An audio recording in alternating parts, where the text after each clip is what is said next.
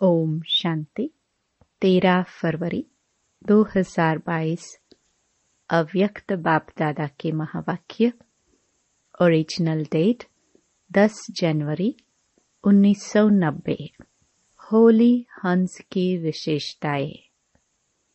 आज सर्व बच्चों को विशेष आत्मा बनाने वाले बाप दादा हर एक होली हंस की विशेषता देख रहे हैं।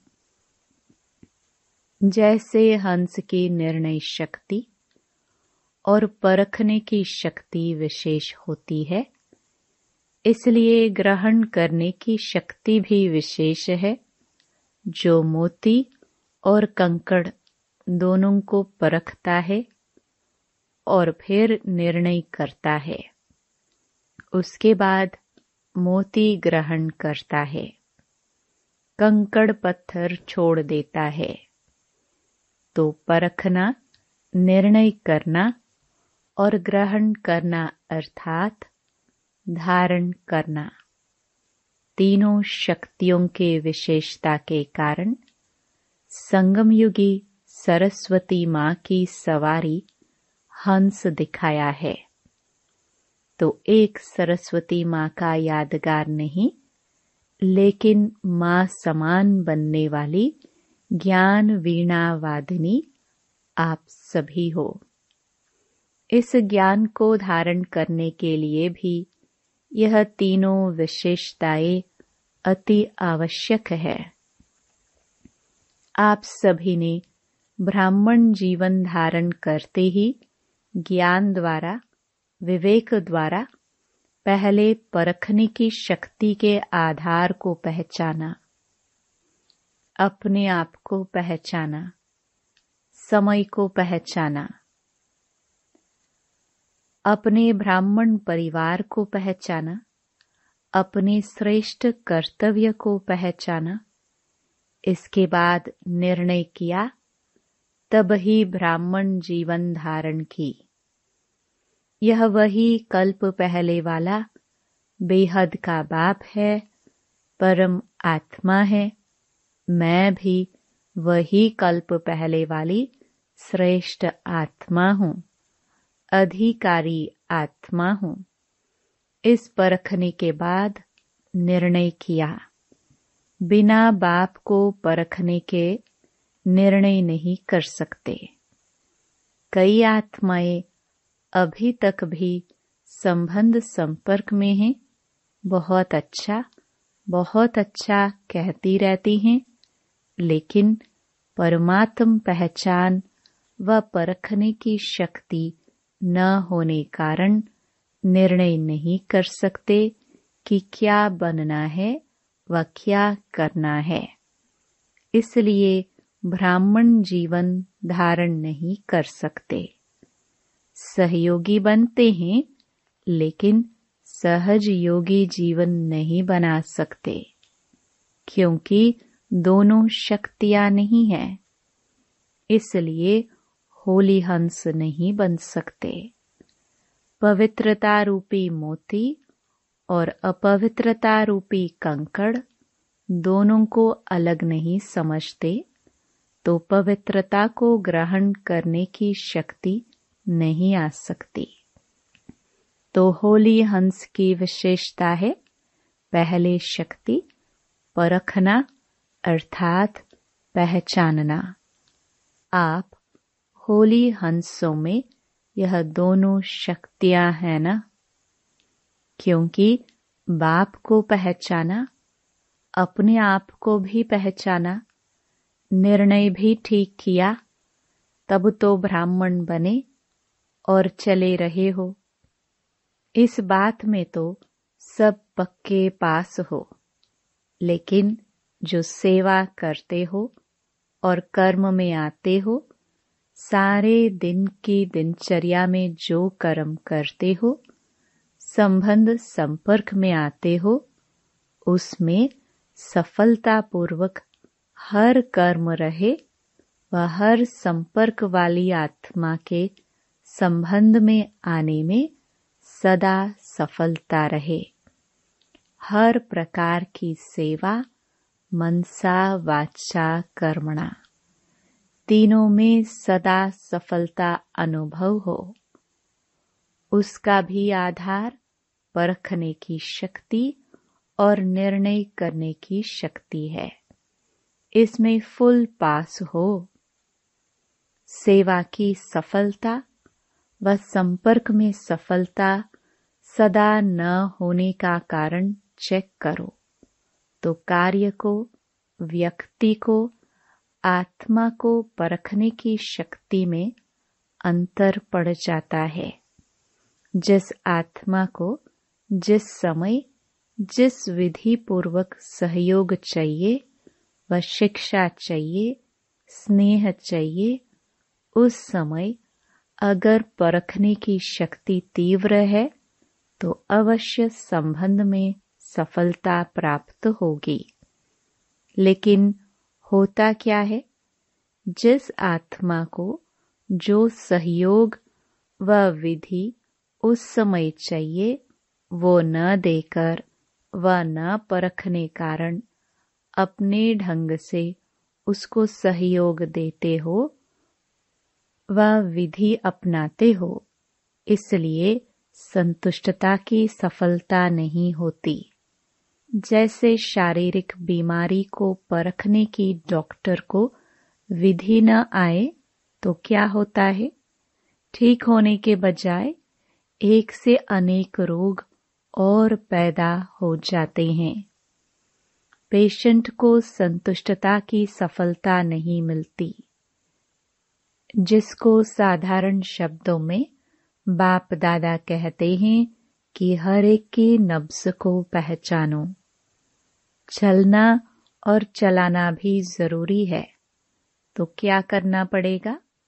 पहचानने अर्थात परखने की शक्ति को तीव्र करना पड़े।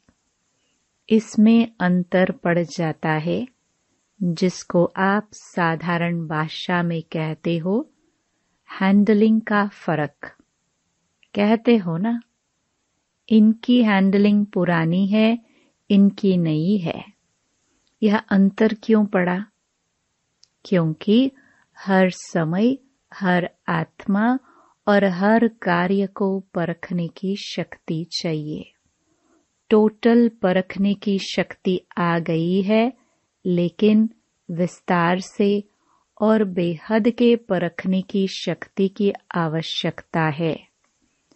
उस समय आत्मा की ग्रहण शक्ति कितनी है? वायुमंडल क्या है? और उस आत्मा की सुनने व शिक्षा लेने की मूड कैसी है? जैसे कोई कमज़ोर शरीर वाला हो और उसको ज़्यादा से ज़्यादा ताकत का इंजेक्शन दे देवे तो क्या हालत होगी? वह तो हार्ट फेल हो जाएगा, शांति में चला जाएगा। ऐसे अगर संबंध में आने वाली आत्मा कमज़ोर है, आत्मा में हिम्मत नहीं है, लेकिन आप उसको शिक्षा का डोज देते जाओ उसका मूड, समय, वायुमंडल परख न सके तो रिज़ल्ट क्या होगी? एक तो दिल शिकस्त हो जाएगा और शक्ति न होने कारण ग्रहण नहीं कर सकेगा। और ही जिद और सिद्ध करने में उछलेगा। आपने तो अच्छी भावना से किया लेकिन सफलता न मिलने का कारण परखने और निर्णय करने की शक्ति कम है। इसलिए सफलता मूर्त बनने में परसेंटेज हो जाती। तो सारे दिन के कर्म और संबंध में परखने की शक्ति की आवश्यकता हुई ना? इसलिए शिक्षा भल दो लेकिन सब बातों को परख कर फिर कदम उठाओ। ऐसे ही सेवा के क्षेत्र में भी अगर आत्माओं की आवश्यकता और इच्छा परखने के बिना कितना भी अच्छा ज्ञान दे दो, कितनी भी मेहनत कर लो, लेकिन सफलता नहीं होगी। अच्छा अच्छा कहना तो एक रीति रसम हो गई है। क्योंकि आप कोई बुरी बात तो कहते भी नहीं हो, लेकिन जो सफलता का लक्ष्य रखते हो, उसमें समीप अनुभव करो, उसके लिए परखने की शक्ति अति आवश्यक है। जैसे कोई मुक्ति का इच्छुक है और उसको आप जीवन मुक्ति और मुक्ति। दोनों भी दे दो, लेकिन वह रुचि नहीं रखेगा। पानी के प्यासे को छत्तीस प्रकार का भोजन दे दो, लेकिन वह संतुष्ट पानी की बूंद से ही होगा, न कि भोजन से। तो मुक्ति के इच्छुक को परख कर, अगर उसको मुक्ति के बारे में स्पष्टीकरण देंगे तो उसकी इच्छा भी बढ़ेगी और जीवन मुक्ति में परिवर्तन भी हो जाएँगे। किसको धारणा की बातें सुनना अच्छा लगता है, उसको आप कल्प पाँच हज़ार वर्ष का व गीता का भगवान कौन, यह बताना शुरू कर दो तो और ही इंटरेस्ट खत्म हो जाएगा। इसलिए सेवा में भी आत्मा की स्थिति व उसकी आस्था क्या है? उसको परखना आवश्यक है। तो सेवा में सफलता का आधार किस शक्ति पर हुआ? परखने की शक्ति चाहिए। चाहे अज्ञानी आत्माओं की सेवा, चाहे सेवा साथियों की सेवा। दोनों में सफलता का आधार एक ही है। तो होली हंस की विशेषता सबसे पहले परखने की शक्ति को बढ़ाओ। परखने की शक्ति यथार्थ है, श्रेष्ठ है तो निर्णय भी यथार्थ होगा। और आप जिसको जो देना चाहते हैं वह उसमें ग्रहण करने की शक्ति स्वतः ही होगी। और क्या बन जाएँगे? नंबर वन सफलता मूर्त तो चाहे सेवा में, चाहे संबंध में, लक्ष्य को प्राप्त करने के लिए इस लक्षण को धारण करो।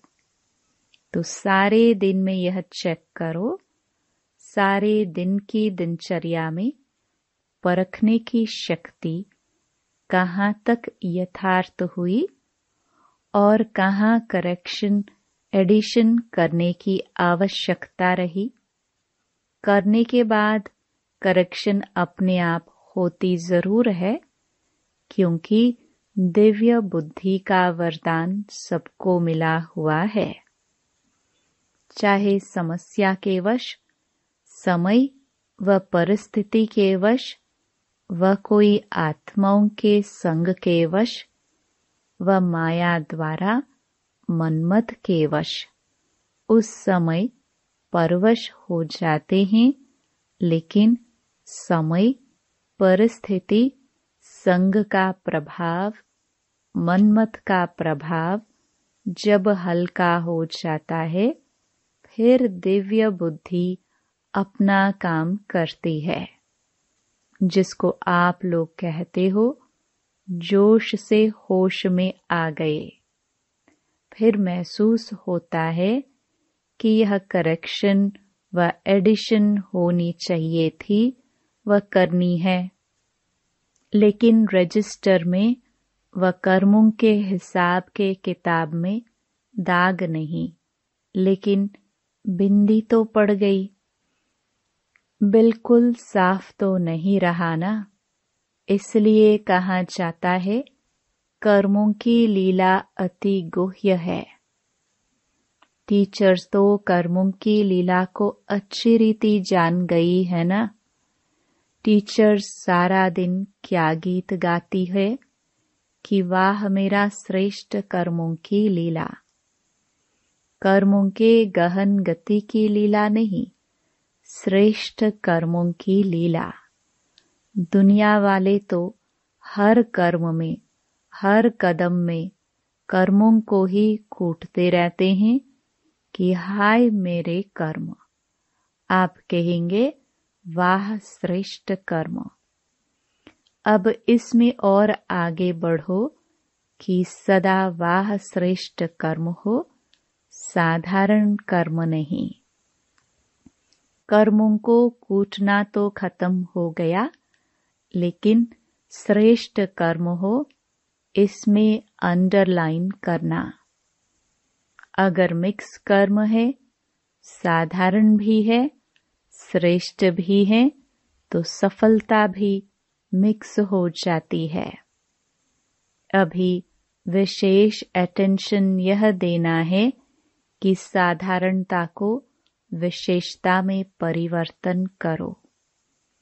इस पर भी कभी सुनाएँगे कि बाप दादा हरे की रोज की दिनचर्या में क्या क्या देखते हैं। साधारण कितनी है और विशेषता कितनी है। यह रिज़ल्ट देखते रहते हैं।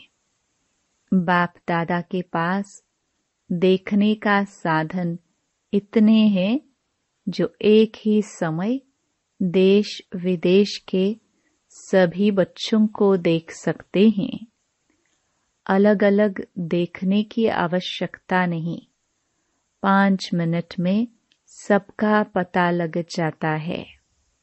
बच्चों के वाह वाह के गीत भी गाते हैं। साथ साथ समान बनाने की एम से चेक भी करते हैं।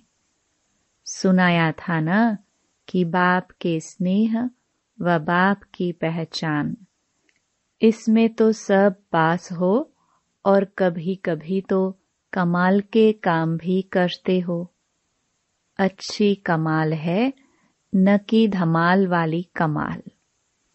कोई कोई बच्चे धमाल की भी कमाल करते हैं ना। होती धमाल है, लेकिन कहते हैं यह तो हमारी कमाल है, इसलिए बाप दादा कहते, परखने की शक्ति को बढ़ाओ। अपने कर्मों को भी परख सकेंगे और दूसरों के कर्मों को भी यथार्थ परख सकेंगे।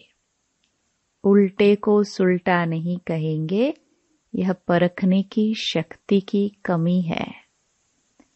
और सदा एक बात याद रखो, सबके लिए कह रहे हैं, कभी भी कोई ऐसा व्यर्थ व साधारण कर्म करते हो और अपने आप को पहचान नहीं सकते हो कि यह राइट है व रॉन्ग है तो जब ऐसी परिस्थिति आती है, वशीभूत हो जाते हैं, उस समय ऐसी परिस्थिति में सिद्धि को प्राप्त करने की श्रेष्ठ विधि क्या है? क्योंकि उस समय अपनी बुद्धि तो वशीभूत है। राइट को रॉन्ग समझते हो, रॉन्ग को रॉन्ग नहीं समझते हो।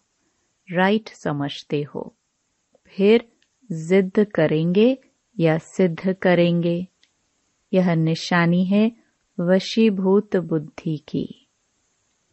ऐसे समय पर सदैव एक बाप दादा की श्रेष्ठ मत याद रखो कि जिन्हों को बाप ने निमित्त बनाया है, वह निमित्त आत्माएँ जो डायरेक्शन देती हैं, उसको महत्व देना चाहिए। उस समय यह नहीं सोचो कि निमित्त बने हुए शायद कोई के कहने से कह रहे हैं, इसमें धोखा खा लेते हो। निमित्त बनी हुई श्रेष्ठ आत्माओं द्वारा जो शिक्षा व डायरेक्शन मिलते हैं, उसको उस समय महत्व देने से अगर कोई बुरी बात भी होगी तो आप जिम्मेवार नहीं।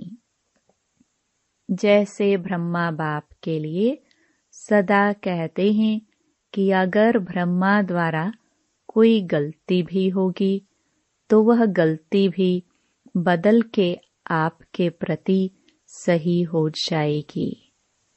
तो ऐसे निमित्त बनी हुई आत्माओं प्रति कभी भी यह व्यर्थ संकल्प नहीं उठाना चाहिए। मानो कोई ऐसा फैसला भी दे देते हैं, जो आपको ठीक नहीं लगता है। लेकिन आप उसमें जिम्मेवार नहीं हैं। आपका पाप नहीं बनेगा। आपका काम ठीक हो जाएगा, क्योंकि बाप बैठा है। बाप पाप को बदल लेगा। यह गुह्य रहस्य है। गुप्त मशीनरी है। इसलिए निमित्त बनी हुई श्रेष्ठ आत्माओं के श्रेष्ठ डायरेक्शन को महत्व से कार्य में लगाओ।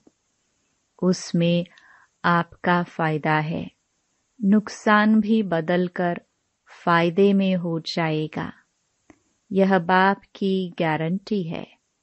समझा? इसलिए सुनाया कि कर्मों की लीला बड़ी विचित्र है। बाप जिम्मेवार है। जिनको निमित्त बनाया है, उसका भी जिम्मेवार बाप है। आपके पाप को बदलने का भी जिम्मेवार है। ऐसे ही निमित्त नहीं बनाया है। सोच समझ के, ड्रामा के लॉ मुजीब निमित्त बनाया गया है। समझा?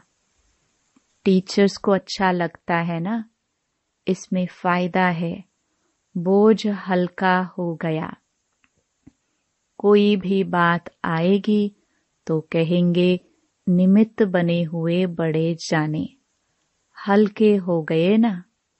लेकिन सिर्फ़ कहने मात्र नहीं, समझने मात्र, स्नेह मात्र, स्वमान मात्र हो।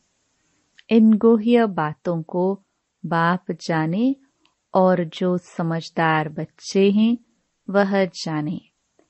निमित्त बनी हुई आत्माओं के लिए कुछ भी कहना अर्थात बाप के लिए कहना।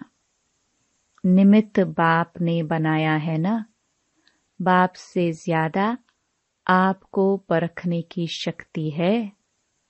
बाप दादा का अति स्नेह सभी बच्चों से है। ऐसे नहीं कि निमित्त बने हुए से ही प्यार है, दूसरों से नहीं है। यह भी प्यार के कारण ही डायरेक्शन देते हैं। प्यार नहीं होता तो कहते, जैसे चल रहे हैं, चलते रहे।